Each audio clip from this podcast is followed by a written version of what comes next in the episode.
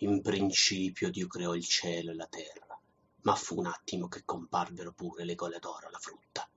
La terra era informe e deserta, le tenebre già ricoprivano l'abisso e gli spigoli delle credenze.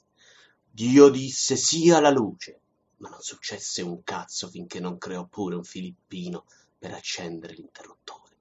Dio vide che la luce era cosa buona e la separò dalle tenebre dalla programmazione di Rai 1. Chiamò la luce giorno e le tenebre notte e dopo se ne andò a casa. Solo cinque minuti di lavoro il primo giorno e nemmeno s'era scomodato ancora a creare sindacati. Poi Dio ordinò al Filippino di procurargli un firmamento. Lo chiamò cielo e boh, ci vediamo domani. La voglia di lavorare non l'aveva ancora creata dopo tutto. Il terzo giorno prima raccolse tutte le terre insieme e le chiamò terra, poi il resto lo chiamò mare. È più o meno in questo momento che qualcuno cominciò a chiedere quattro euro per piantare un ombrellone in spiaggia.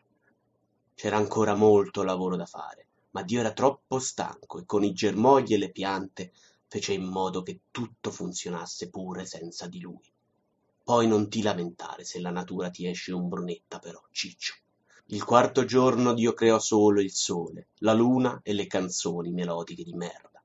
Creò quindi pure le stagioni, ma insieme ai vecchi e quelli cominciarono subito a lamentarsi, perché non erano più le stesse. Nei due giorni successivi Dio si accorse che da solo non poteva portare un amico a Sky e creò tutti gli esseri viventi, pure quelli che votano PDL, ma si dimenticò del gabinetto degli uccelli. Infine creò l'uomo a sua immagine e somiglianza maschi e femmina li creò. Resta da capire se Dio avesse o meno le tette a questo punto.